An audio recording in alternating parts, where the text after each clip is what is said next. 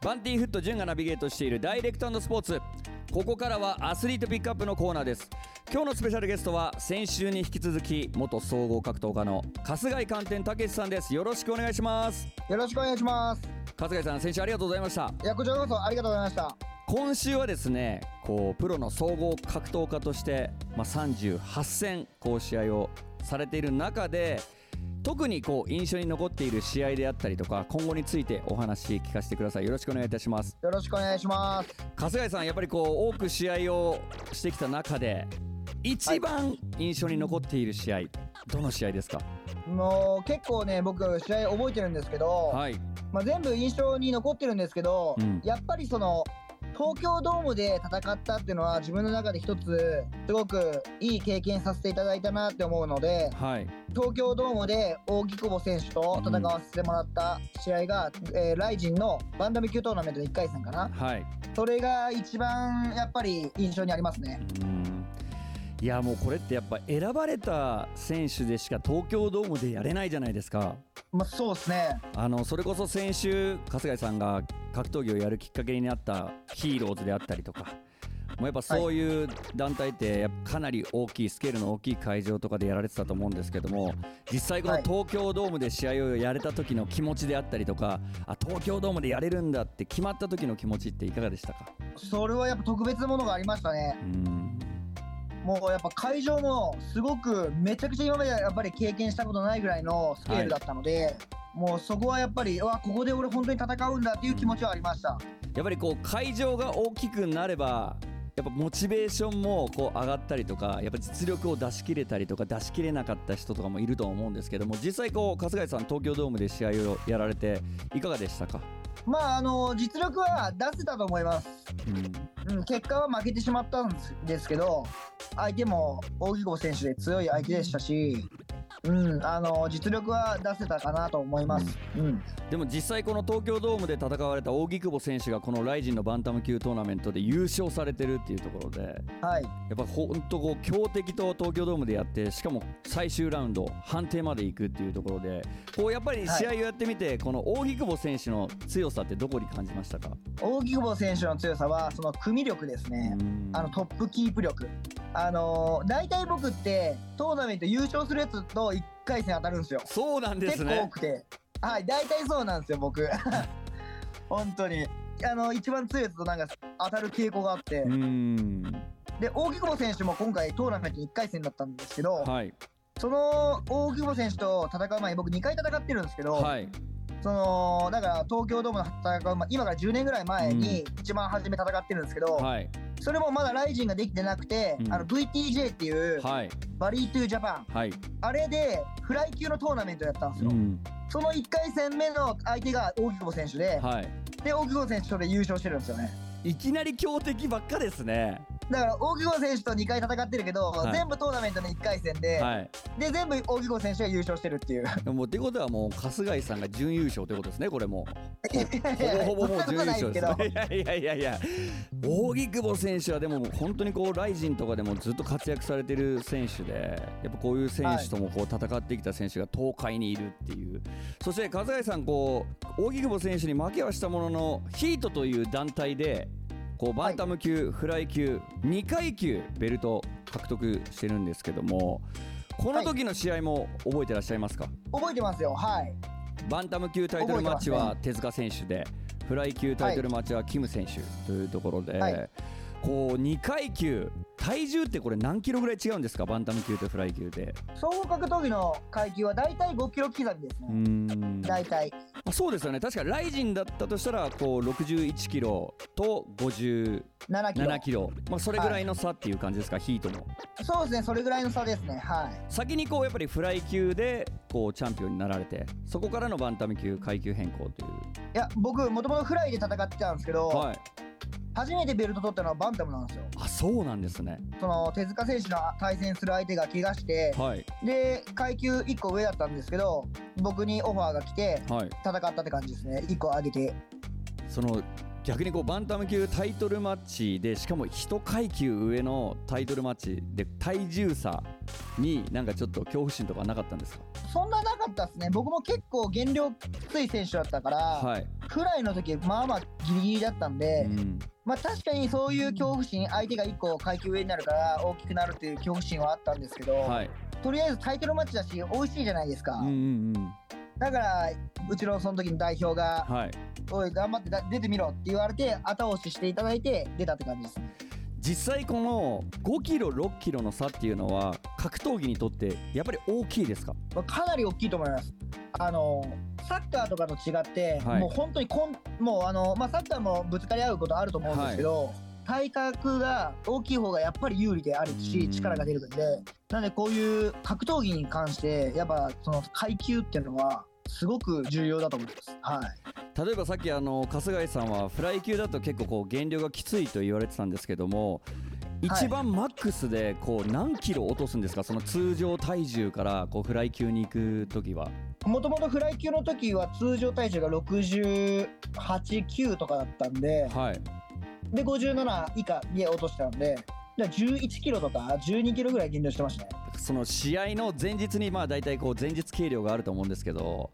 はい、じゅういちキロこう落としてその試合に行ったらまたこう体格とかも変わってくるじゃないですか。こう補給とかして。あ、そうですね、はい、に人間ってこんなにいちにちで顔も体も変わるんだっていうのをやっぱり最近こう、はい、やっぱり前日計量とかも見させていただいてるんで、もう本当にこう血管が浮き出るぐらいもう何も落とすものないんじゃないかなっていうぐらいまで落としてるじゃないですか。そうですね、落とす人は、はい、これやっぱりこうじゅういちキロ減量するってなるとこう水抜きと言われるそういう減量とかもされたんですか？はい、もちろん水抜きしましたよ。えー、大体こう何キロ、一番きついっす。何キロぐらいされるんですか、うん、水抜きって。僕はごキロですね。いちにちでですか？えーとふつかに分けます。僕はあの土曜日の午前中が計量だったら、はい、金曜の夜と土曜日の朝でにかい分けます僕はね。えー、いちにちで落とす人もいます、中には。いちにちでまあ言ったらそのふつかに分けるにかいに分けるって言ってもまあ にてんご、にてんご ぐらいで分けるとは思うんですけど、そ, そ, その にてんごキロをこう一般の人たちが水抜きやったらだいぶやばいですか？うーん、まあやり方次第。あのー、これもいきなりその にてんごキロもきついと思うんですよ。はい、僕らはその水抜きする前にもう徐々にそのもうにしゅうかんとかそれぐらい前から汗が出やすいその体質作りをもう何ヶ月も前からやってるから、だからいきなりボンと落ちるんですよ。もう代謝を良くして良くして最後水抜きするよみたいな。そうですそうです。うーん、まあでもそのじゅういちキロ落として最後ごキロ水抜きした次の日に試合があるわけじゃないですか。結構体力的にも消耗してると思うんですけども、いちにちで回復するもんなんですか？いちにちで、まあ、ある程度は回復しますよね。うん、でもやっぱ体にいいことはやってないんで、うん、やっぱりそのあんまり減量もそこまでしない方がよりいいパフォーマンスは出せますよね。うん、いやでもその厳しい状況の中でまずはバンタム級でこうタイトルマッチでベルトを取り、はい、そこからまた減量してフライ級で取り、はい、こうヒートのに団体王者としてあのこれまで活躍してきたと思うんですけども、その春日井さんにお聞きしたいのが、こうにせんにじゅうにねんまでプロの格闘家として活動されている中でこう一回格闘技のブームが一旦下がってまた再び人気となっていくところを選手としても体感していると思うんですが、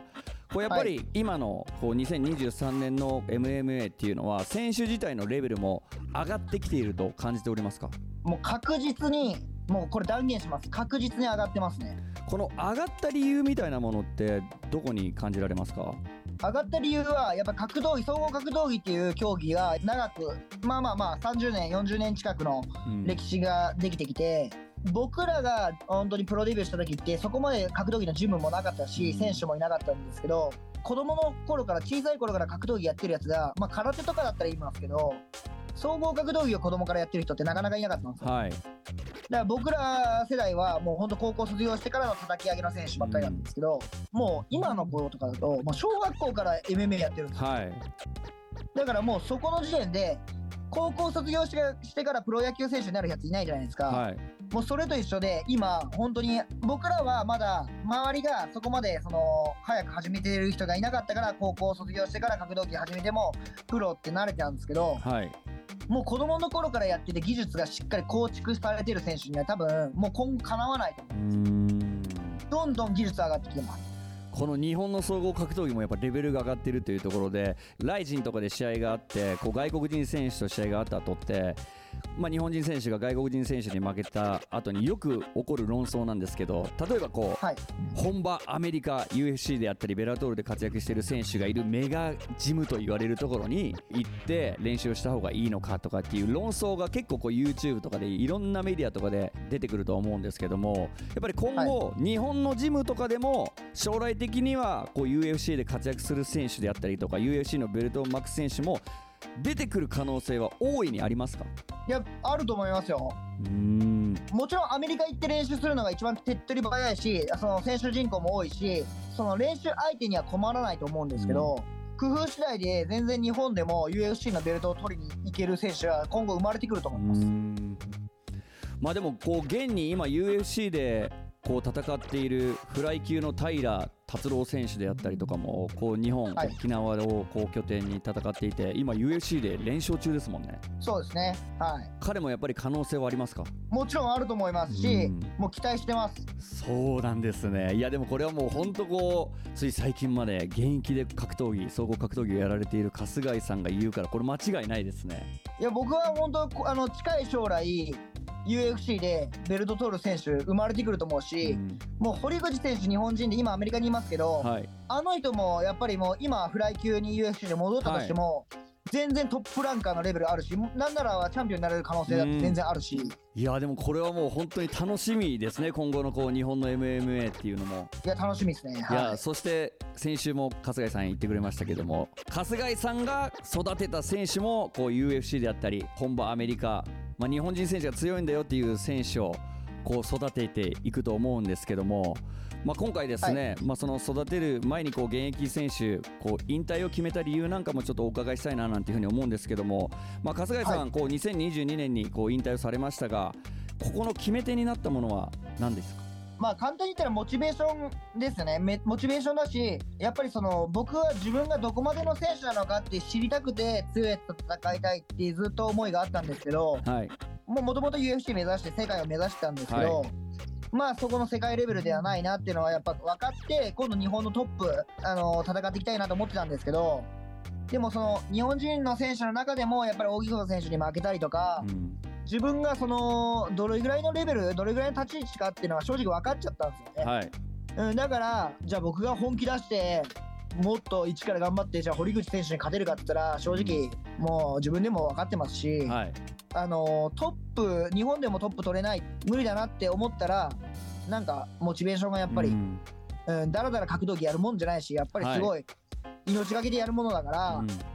そういう中途半端でやるんだったらやめた方がいいなと思って引退しました。ということは春日井さん、今、はい、一番のモチベーションになっているのは何ですか？今一番のモチベーションになっているのは、その東海地区 の, その若手とか後輩が強くなりたいって思ってくれている、そ の, あのサポートをしていくっていうのが今僕のモチベーションです。あの春日井さんのこの前インスタグラムを拝見させていただいたときに、ずっと長年所属していたこう志村道場を退職されたというあのインスタグラム、あ、そうですね、はい、拝見させていただいたんですけども、はい、今後春日井さんは何をされていくんですか？もともと志村道場の中村にあるんですけど、はい、中村君に、うん、そこの道場を、まあ、僕が独立って形で僕の道場寒天ファイトスピリットっていう名前にしたんですけど、はい、あのー、やっていく上でまず練習仲間が一番大切なんですよ、はい、練習相手が。で僕もやっぱりすごく練習したいって思った時に練習相手がいなかったっていう経験があるので、はい、まずその選手の所属の垣根を関係なく、その強くなりたいやつ、志高い、一緒にあの同じ方向性向いてるやつらが集まって、うん、そのいい練習ができたらいいなっていうのがあって、そこを今僕がまとめさせていただいてるんですけど、はい、なんで、まあ、そこがまずもう所属なんか関係なくて、東海地区からそういう世界とかライジンとかで活躍する選手をサポートするのが僕の今生きがいというか、はい、やるべき使命かなと思ってます。いやでも本当にこう今お話を聞いててこうやる気に満ち溢れてるというか、こう熱い気持ちを持ってらっしゃるので、本当東海エリアからこう日本のトップ海外の選手が本当近々育てられるのかななんていうふうに思うと、やっぱ東海エリアの僕としてもめちゃくちゃ熱くなりますんで、ぜひ頑張ってください。はい、頑張ります。はい、えー、春日井さん、最後にですね、これからの目標をお願いいたします。はい、これからの目標は、まあ、東海地区から僕が行けなかった ユーエフシー に出場するような選手を育てて、で僕はあの現役で行けなかった ユーエフシー にセコンドさせて立てたら、僕の夢は完結します。はい。本当にその夢叶えてください。はい、えー、春日井さんについて詳しくはウェブサイト、エスエヌエス チェックしてみてください。また春日井さんのインタビューの模様は ジップエフエム のウェブサイト、ポッドキャストでも聞けますので、こちらもぜひチェックしてみてください。に週にわたって登場いただきましたアスリートピックアップのスペシャルゲストは元総合格闘家の春日井寛典武さんでした。ありがとうございました。ありがとうございました。